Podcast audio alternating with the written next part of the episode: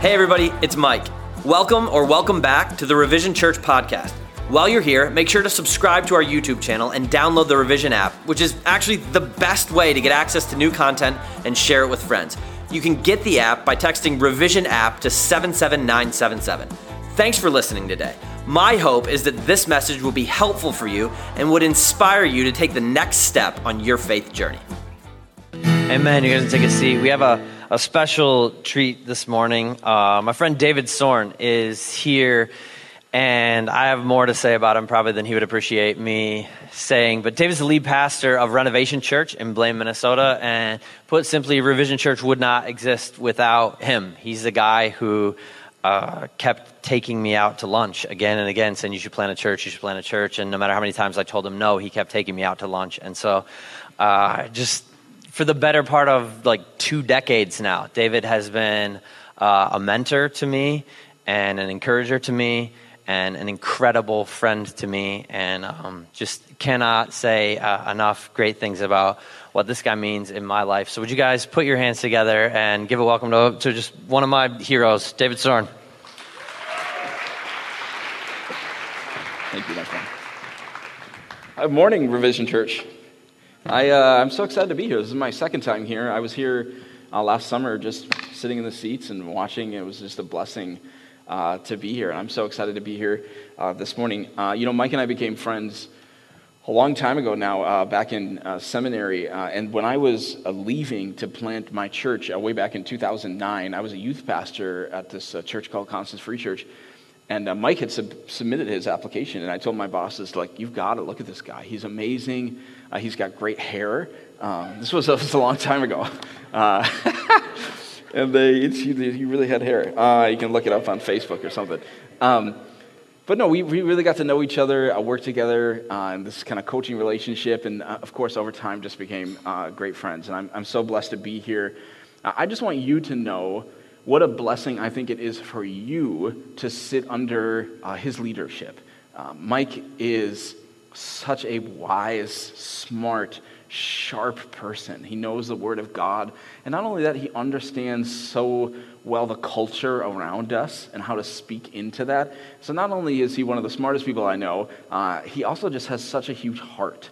Uh, sometimes you have people who are really, really smart, but they don't have a heart. You know, Mike Howard is one of those people who has both of those things. He's got a heart not only for you, uh, but for the city, and most importantly for our God. So if I were in Des Moines, this is where I would go to church. Uh, so I'm just I'm happy to be able to speak and teach the Word of God uh, here this morning. So uh, we are going to teach through uh, Exodus chapter 33 this morning. So if you brought a Bible with you, or if you just use an app, that's a okay. But I'd love for you to get it out when when I teach the scriptures. I love for people to just have it in front of them. And so if you would open up somehow to Exodus 33, that way you can kind of go back to it if you're like, what was that part? I, just think it's helpful to have it out. So Exodus 33, I'm going to summarize Exodus 1 through 32 uh, in 60 seconds, okay? So you kind of know where we are in the Bible. So when you start the book of Exodus, the Israelites are in, God's people are in slavery in Egypt, but God sends Moses in to be a leader and deliver them uh, through the 10 plagues. Remember, like the Nile River turns to blood and all that kind of stuff. And then eventually, uh, God has Moses lead them out of Egypt through the Red Sea. And they're kind of wandering a little bit through the desert, through the Sinai Peninsula, on their way to the Promised Land. And then Moses goes up to the mountain to talk to God, and he's there for 40 days, right? And the Israelites get kind of frustrated. Now, in Moses' defense, he's receiving the Ten Commandments. I don't know, kind of important, right? But they're frustrated that he's taking so long to come down. They're frustrated that God is not someone that they can control, because we all kind of want a God we can control, you know what I'm saying, right? And so they get frustrated, and in their frustration, they start to kind of revise God into their own image, which we still do today, and they shape and say, ah, this is our real God, and they create this golden calf, right? They begin to worship the golden calf. Well, the 40 days are up, Moses comes down, he sees them with the golden calf, and Moses is a he's a bit of a spaz in the scripture. That means amazing. But he breaks the Ten Commandments. He's so frustrated, right? And chapter 33 of Exodus is kind of the aftermath of what happens after that event. Okay? We're all caught up? All right, let's read. So, Exodus 33, we're going to start right at verse 1. Here's what it says It says, Then the Lord said to Moses, Leave this place you and the people you brought out, out of Egypt, and go to the land I promised on oath to Abraham, Isaac, and Jacob, that's their ancestors, saying, I will give it to your descendants. I will send an angel before you and drive out the Canaanites, Amorites, Hittites, Perizzites, Hivites, and Jebusites. Now, let's pause for a second. At first glance, this kind of sounds like good news for the Israelites because he just said, All right, get out of here. You can finally get going. Go to the promised land. I'm even going to send an angel with you, and that angel is going to knock down all your enemies. Promised land is going to be yours. Sounds good, but then God drops this bomb on them. Look at this, verse 3 now. He says, Go up to the land flowing with milk and honey. That's the promised land. But I will not go with you. Ooh. But I will not go with you because you are a stiff necked people and I might destroy you on the way. When the people heard these distressing words, they began to mourn, and no one put on any ornaments. For the Lord had said to Moses, Tell the Israelites, You are a stiff necked people. If I were to go with you, even for a moment, I might destroy you. Now take off your ornaments, and I will decide what to do with you. So the Israelites stripped off their ornaments at Mount Horeb. Okay, let's talk about this. So God tells the people that they can go to the promised land and their enemies will be destroyed. They can thrive in the land of milk and honey, but as it stands right now, he's not going with them. Their sin is so great. Remember, this hasn't even been a long time since he miraculously delivered them. Ten plagues, you know, parting the sea, all of that kind of stuff and they've turned to just revising him into some sort of image, into a golden cow. Their sin is so great, and there's been no repentance, okay? Their sin is so great that he says, even if I was with you for a second, that the wrath of God, the justice of God, the things we don't talk about in the American church, but are real in Scripture, the wrath of God, the justice of God is so great that he says, I would consume you if I came with you. Unless some significant repentance happens, God's not coming with to the promised land. Now, theologically, we would say that God is omnipresent, right? That means he's everywhere, but he means he's not coming within any personal sense. his presence won't be with them anymore. But thankfully, Moses begins to intercede for the Israelites. Now, if you study the whole chapter, uh, verses 7 through 11 are kind of like an interlude to the story. So we're going to rejoin this at verse 12. So find verse 12, and we'll start right there. Here's what it says Moses said to the Lord, You have been telling me, lead these people. But you have not let me know whom you will send with me. You have said, I know you by name, and you have found favor with me. If you're pleased with me, teach me your ways so that I may know you and continue to find favor with you. Remember that this nation is your people. The Lord replied, My presence will go with you, and I will give you rest. Then Moses said to him, If your presence does not go with us, do not send us up from here. Okay, I, I, think perhaps the most amazing thing about how the Israelites, of all people, respond to God's warning that he might not be coming with them is, the, is basically their response, right? It's pretty amazing because you've got a people who were just a few days ago in massive sin, but when they get word that the Lord might not be coming with them to the promised land, they are truly devastated. And it says they mourn. It says they take off their ornaments. So, what is that? Well, they had all this gold jewelry, and what were, what were they doing with it? They were mostly using it to shape and fashion idols. So they say, oh, we don't even want anything to do with this anymore. And then look again at verse 15. It's kind of the key verse of the chapter. It says, Then Moses said to him, If your presence does not go with us, do not send us up from here. They're basically saying, Not without you. Not without you, Lord. And God answers their prayer and says, Okay, I'll come, I'll come with. There's repentance, right? There's restoration in the relationship. And I think the Israelites, for all of their shortcomings, and they had a lot of shortcomings, they learned to value something about God that I think most American Christians don't value with the same intensity. And what they've learned to value is what I would call the presence of God. They love the presence of God and they experience the presence of God. And if you think about it, the presence of God kind of went with them everywhere. So when they, when they leave Egypt and they're walking even towards the Red Sea, we're told that the cloud, cloud of the Lord's presence came with them by the day, and then it was a pillar of fire by night. The Lord even fed them. He fed them with manna six days a week. Even when Moses is up on the mountain getting the Ten Commandments, it says there's this smoke there, there's this presence of the Lord that is so tangible for them. And now, the idea of them going off to the promised land without the presence of the Lord, it terrifies them. So much so that these people, they just flat out refuse to go. They say, We're not going. Well, then we're not going to go then. But think about this. Look, look at verse 2 again, if you have the word in front of you.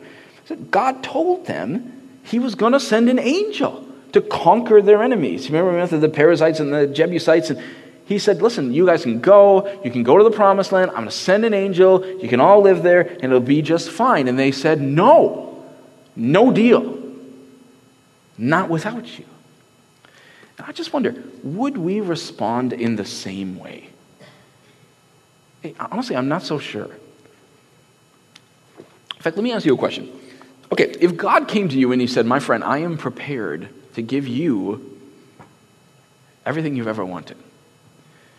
And the Lord says to you, He says, You know that dream job that you've always wanted?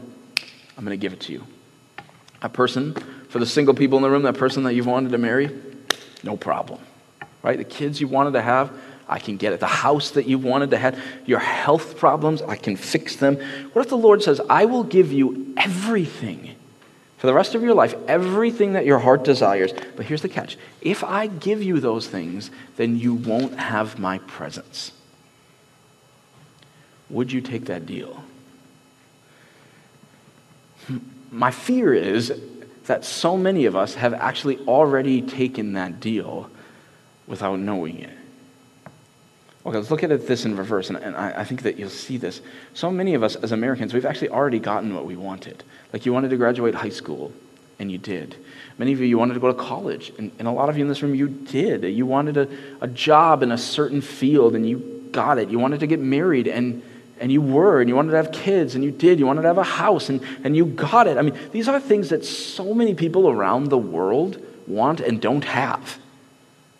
And we have gotten them. We've already gotten so many things, and yet, sadly, so many of us Despite all the things that we've gotten, we aren't actually even that bothered that God isn't really all that present in our lives anymore. And we're not all that bothered to the point that it would like keep you up at night. Right? We were just singing, I'll sing through the night. Right? Many of us are just sleeping through the night, despite the fact that honestly our hearts are lukewarm for Jesus right now. We've gotten everything, but honestly our hearts are just meh for God. Now, do you see this? Do you see this in reverse? What's happening is some of us were actually already well on our way to the material promised land, and yet God isn't actually really with us, and we haven't even really noticed. And I would say the Word of God says to you that you ought to weep over that. Like the Israelites wept over the idea of the presence of God not being in their life.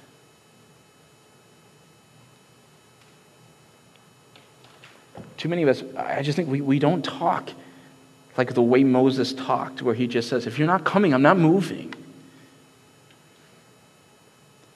I think we, we miss out on not only the presence of God, but just the greatness of God in this country.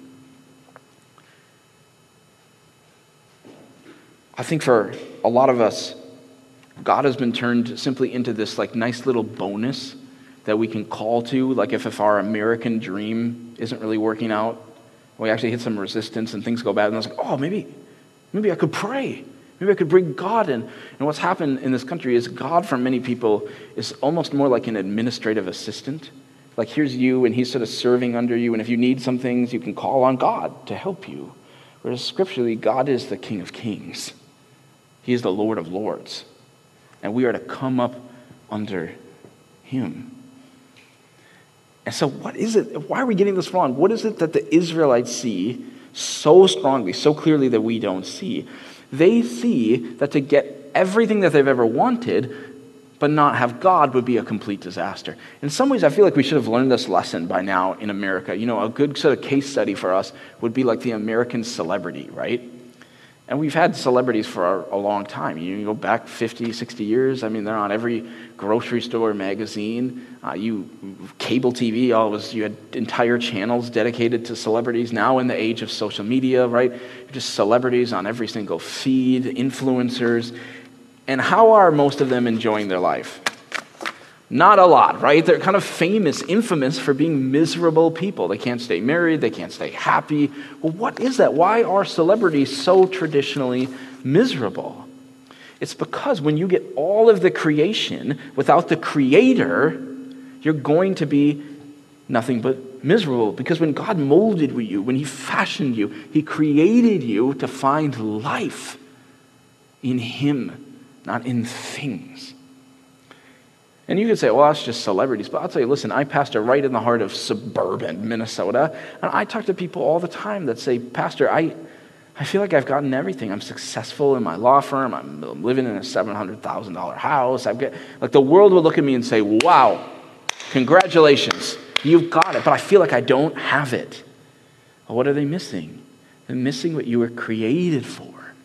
And that is a relationship I mean, a real daily relationship, not just like I got saved one time 15 years ago, a real daily relationship where God is guiding you, not just you calling on God once in a while. Some of you right now, you're on this path of life, right, and you're walking on this road, and you actually haven't thought critically enough yet about what is the road that you're on. And so, really, what's at the end of your road, the main thing that you're aiming for, for many of you in this room, is success. For some of you, you're walking on the road that really most of your life choices, how you're living, you're just basically living for prosperity, for financial blessing. For others of you, it's it's pleasure. Your, your, your, weekends, how you structure your time, you're living on this road of pleasure. For some of you, it's just like comfort, safety. You're just trying to get out of hard conversations and you just want to be comfortable, right? That's what you're living for. But you never actually stop to say, yeah, that's the aim of my life. I'm just going to call it out. But I'm just telling you, if that's the road that you're on, it won't lead anywhere.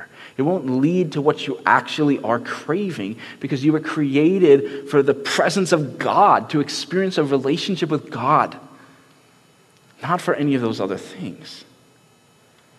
And so you want to emulate the heart of Moses here. I think, I would just say this to you. it, it is so important that, like, the prayer of your heart, like the, the call of your heart would really be these three words throughout your life that you would, from your heart, be saying to God, Not without you. Not without you. Like, even in the little things, you're going into a meeting this week and you don't know how it's going to go. You walk into that meeting and you just say, Not without you, Lord. Not, would you just guide me? Would you just lead me? And in the big things that you would pray, God, I don't actually want to seek a career or a job in this certain place unless you're guiding me, not without you. And the next time you start looking to your future, maybe it's a relationship, maybe it's a job, maybe it's where you're moving, that you would always just say, not without you. I don't want to step this way if you're not coming with me. Where do you want me to go? Not without you. And I think it's kind of a foreign way of thinking, if we're just going to be totally honest, for a lot of American Christians. But it's like, how did the Israelites know this truth so well that they so quickly walked, responded and said, No way, that's, it's not, this is no way we would do that. And I think you can see this if you look back at their story because this is a people who lived for generations in slavery under just crazy, maniacal pharaohs and their genocidal rages. That's the environment in which they were following God. And so they had learned that God was still good. His presence was still good, even in the hardest of times, times that most of us couldn't even really imagine. And thus, they just already had learned. They already knew that they didn't need prosperity. Sure, they wanted to go to the promised land, right? They wanted to be set free, but to really find what their hearts desired, they didn't need prosperity. They didn't need the perfect job. They didn't need the perfect family. They just needed God. And I think perhaps sometimes our prosperity in America, it just shields us from knowing this deeper truth. You know, I've been to Africa five times in the, in the last nine years, uh, to some of the poorest places on earth. Just last month, Uh, I spent a couple of weeks in Mozambique, which is the fifth poorest country uh, in the entire world. And I did ministry with people who would come along and translate and preach the gospel. We were preaching the gospel on the streets. And, you know, sadly, you could always remember people's names because they would show up every week in, or every day in the same shirt because they only had one shirt. Right? You meet their family and their kids don't even have shoes.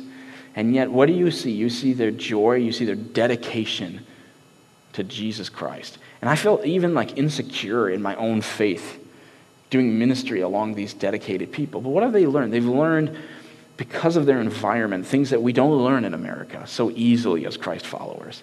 They have learned and felt the conviction of learning the secret of being content in all things, as Paul said. And what is the secret of being content in all things? It's a daily personal relationship with Jesus Christ where you're tangibly experiencing his presence. And I'm just not so sure that we've learned that here. And we, we just clutch so tightly our idols of prosperity. I mean, I, I have a friend in my life who his, his house has burned down twice. Can you imagine that? When he was 18 years old, his house burned down. And then again at like 35, another house burned down. That's unbelievable. What if your house burned down? What if you lost your job tomorrow? What if your family started falling apart? What if we went through these things? How would we survive? How tightly are you holding the circumstances of your life to determine your happiness? What is it that truly even makes your soul happy in the first place? I think this is an interesting question. Am I happy because of God? Because of my relationship with God? Or is it just I come to God asking Him to change my circumstances because then that will make me happy? Like, what is it? What, what truly is driving that in your life? I just want you to hear me so closely today, my, my Christian friends. All the results in the world can never compare to deeply experiencing the presence of God. They just can't. Um, there was a really important, I love studies, and there was a really important study done just a few years ago by a man named David Lykken. And what they did is they studied happiness. And I know you guys have been talking about that uh, this summer too, but they, they studied happiness uh, by studying how much happier people get when they have major uh, life changes, like really positive results. So I'm talking like you have your dream wedding, right? Or you, uh, you move into a mansion, right? Or you finally get your dream job. And they studied that over time, that even when people have very positive life changes, that percentage wise, their happiness only increases by 3%. They get the most amazing thing, and their happiness increases by 3% because of something different in their life. I mean, you can kind of see this even in a microcosm. Like, if you get like a new phone, I'm sure you do, right? And like the first couple days, you're like, oh man, this is so, have you seen this? Like, this is, wow, this is amazing, right? And then six months later, you're like, this is such a piece of crap. I just can't, it doesn't work, right? What is that? Well, because things and changes over time, they don't substantially really change your happiness of what you were made for, of what you're seeking, right? And that's because your goal in life is not to seek circumstances. But we are so focused on it, aren't we? But your goal in life is not to seek circumstances, it's to seek the Creator. And this is what the Israelites knew that we just didn't know. The God, I mean, think about this. This to me is just like the most amazing part of the passage. God offered them the most amazing of circumstances. He said, Listen, no problem. I'm going to send an angel. I'm going to conquer all your enemies. You can live in the land of milk and honey. I mean, do you even understand how appealing this would be to these people? Okay? They're living, they're eating manna every day, same thing for six. You know what the, you know what the word manna means? In Hebrew, it means, What is it? That's really what it means. So they're eating, what is it? Seven days a week, right? In the desert. They're living in these sort of makeshift tents. It's hot. It's awful, right? And God is saying, I'll give you the promised land. I'll send an angel and you can just go there. But if they say, if you're not going, we're not going, not without you. And when you think biblically like this, okay, you think like we are to think as Exodus 33 tells us, that means you have to kind of reshift how you're thinking about your future, how you're thinking about your life goals, the road you're walking on. It has to become less about you and more about Him. As John the Baptist, I must decrease, He must increase. Because well, this is a hard word, but I think too often, Christians, we just use God. We use God as someone who can get us to where we want to get, and then when He gets us there and He answers our prayers, we don't really care. We're just glad that he, we got there. I mean, you can see this maybe in your own prayer life. Like when you pray, what are you praying about? Are you only ever praying that God would change or improve your situation? Or are you praying that God would just increase his presence in whatever your situation is? Because how did Moses pray? How did they react? He didn't say, God, what we want is the promised land. We want these circumstances. We just want to get out of this desert. We can't stand eating this junk every day. So if you could change that, if you could just kind of change the weather, if you get us a place in milk and honey, if we could just get that. He doesn't pray like that, right? He basically says, Lord, the promised land is not the promised land if you're not in it, not without you. You know, when you study the book of Exodus, one of the things that jumps out is the promised land isn't actually the goal. When Moses is speaking with Pharaoh, Pharaoh's like, Why do you need to go? What, do you, what is this for? And he says, he keeps saying, Well, the Lord says he wants us to leave so that we may go and worship him.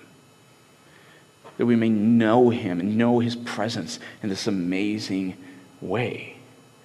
And so God takes them out of Egypt so they can know Him. And it's the same for you as a Christian. God didn't rescue you and lead you to Christ so that He could then help you be more blessed and happy and have more positive results in your life. He rescued you so you could know Him. And so here's my question for you, Revision Church.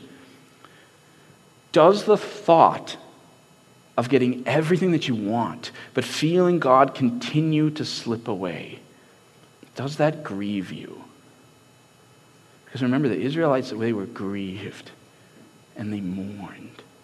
And I think for a church like this, I think this is so important to understand. I look out, I see a lot of people in here, you're, you're in your late 20s, your 30s, your 40s. What happens to a lot of American Christians is they have a time in their life, maybe it was youth group, for a lot of people it was college, when they're just like on fire for Christ right? They're in Christian community and they're passionate for Christ. And then what happens, right? You start to get a little older in your 20s and you get married. Now you're thinking about marriage all the time. And if this is like your circumstances, let's say this is your passion for God, the presence of God that you're experiencing in your life. You, you get some circumstances in your, your marriage. Now you're thinking about your marriage. And then you got a job and your work is hard. And you got kids. And boy, they're ridiculous, right? And then all these things that happen. You're getting better circumstances. Oh, you moved into a house now or whatever. And you just feel like your faith, your passion for Jesus Christ is just fading over time. You're here, you're at church, sure you believe in God, you're not an atheist, but you're not just like, I'm passionate for Jesus Christ right now.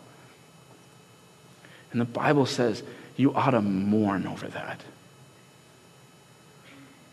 You ought to mourn over it. Say, God, I want you back in my life. I don't want to do this without you anymore. Because it isn't about this, it's about you. I want you back in my life. And after you look at your heart, I want you just I just want you to pray differently. When you pray and you pray about like a job, I want you to pray, God, I actually, Lord, I don't even want that job if it means that I'm going to have to adjust my schedule and start missing church more. I don't want that job if it means that I can't go to my house group on Tuesday night. I don't want that job if it's going to mean I'm going to lose more of you in the process. I don't want results without the Redeemer. I don't want it if you're not in it, not without you. For the single people in the room, when you pray and you pray about a future spouse, and I know that you do, I want you to pray this. I want you to pray, God, I don't want to get married if it means marrying someone who doesn't love you. And thus my heart towards you would cool in the process. Not without you, Jesus Christ. Not without you.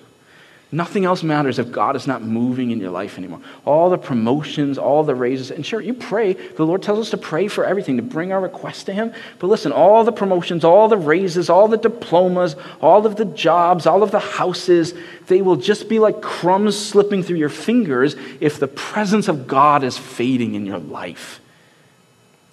I say, Jesus, come back into my life. I don't want to do this without you. And why do we pray like that? We pray like that because of who He is. He's the Son of God, and the Son of God came to die in our place. Even though I'm spending much of my time, much of my life, let's just be real, dethroning God. I'm saying, that's nice. Yeah, you told me to do that, but actually, I'm going to do it this way. Still, the Son of God came and died for you and me. He sees all of your jealous thoughts, all of your gossip, the adultery, the lust, every sin that we've ever committed, everything. And yet he came. This is unbelievable, really. It's unbelievable. He came and he died on the cross for you, taking the punishment for your sin. And saying, if you would only believe in me, I, I, would save you. And not only that, I would bring you into my family. The fact that, come on, the fact that he saw all of your sin, looked at you and said, I want her in my family. So I want that man. I want him in my family. I want him to be my adopted son. I want to guide them. I want a relationship with them. I want to bless them with my presence. I'm going to change their life. I'm going to walk with them. Come on, that is amazing. So, because that's who the Son of God is, and that's what He's done in our lives, what I want to do, what I want you to do, is to look at Him and say, God, even though in my imperfection you came and you died for me, I want to look at you in your perfection. And I want to look to the next spot of my life, the decisions I make this week, the career where I'm going, my family that I'm starting, that whatever it is, I want to look to you. And with all of my heart, I want to say, Jesus Christ, not without you. Let me pray. Lord, we just pray that would indeed be the prayer of our heart. God, I pray for any person in this room right now that is just battling in their mind about coming back to you, about asking you to be the king of their life again and not just going their own way. Lord, would they experience your presence, your guidance, even as we worship now? May we not just sing, but may we just lift up our hearts to you, our lives to you, to come under you again. That we would say, all of us, as a people of God, not without you. It's your amazing name we pray. Amen.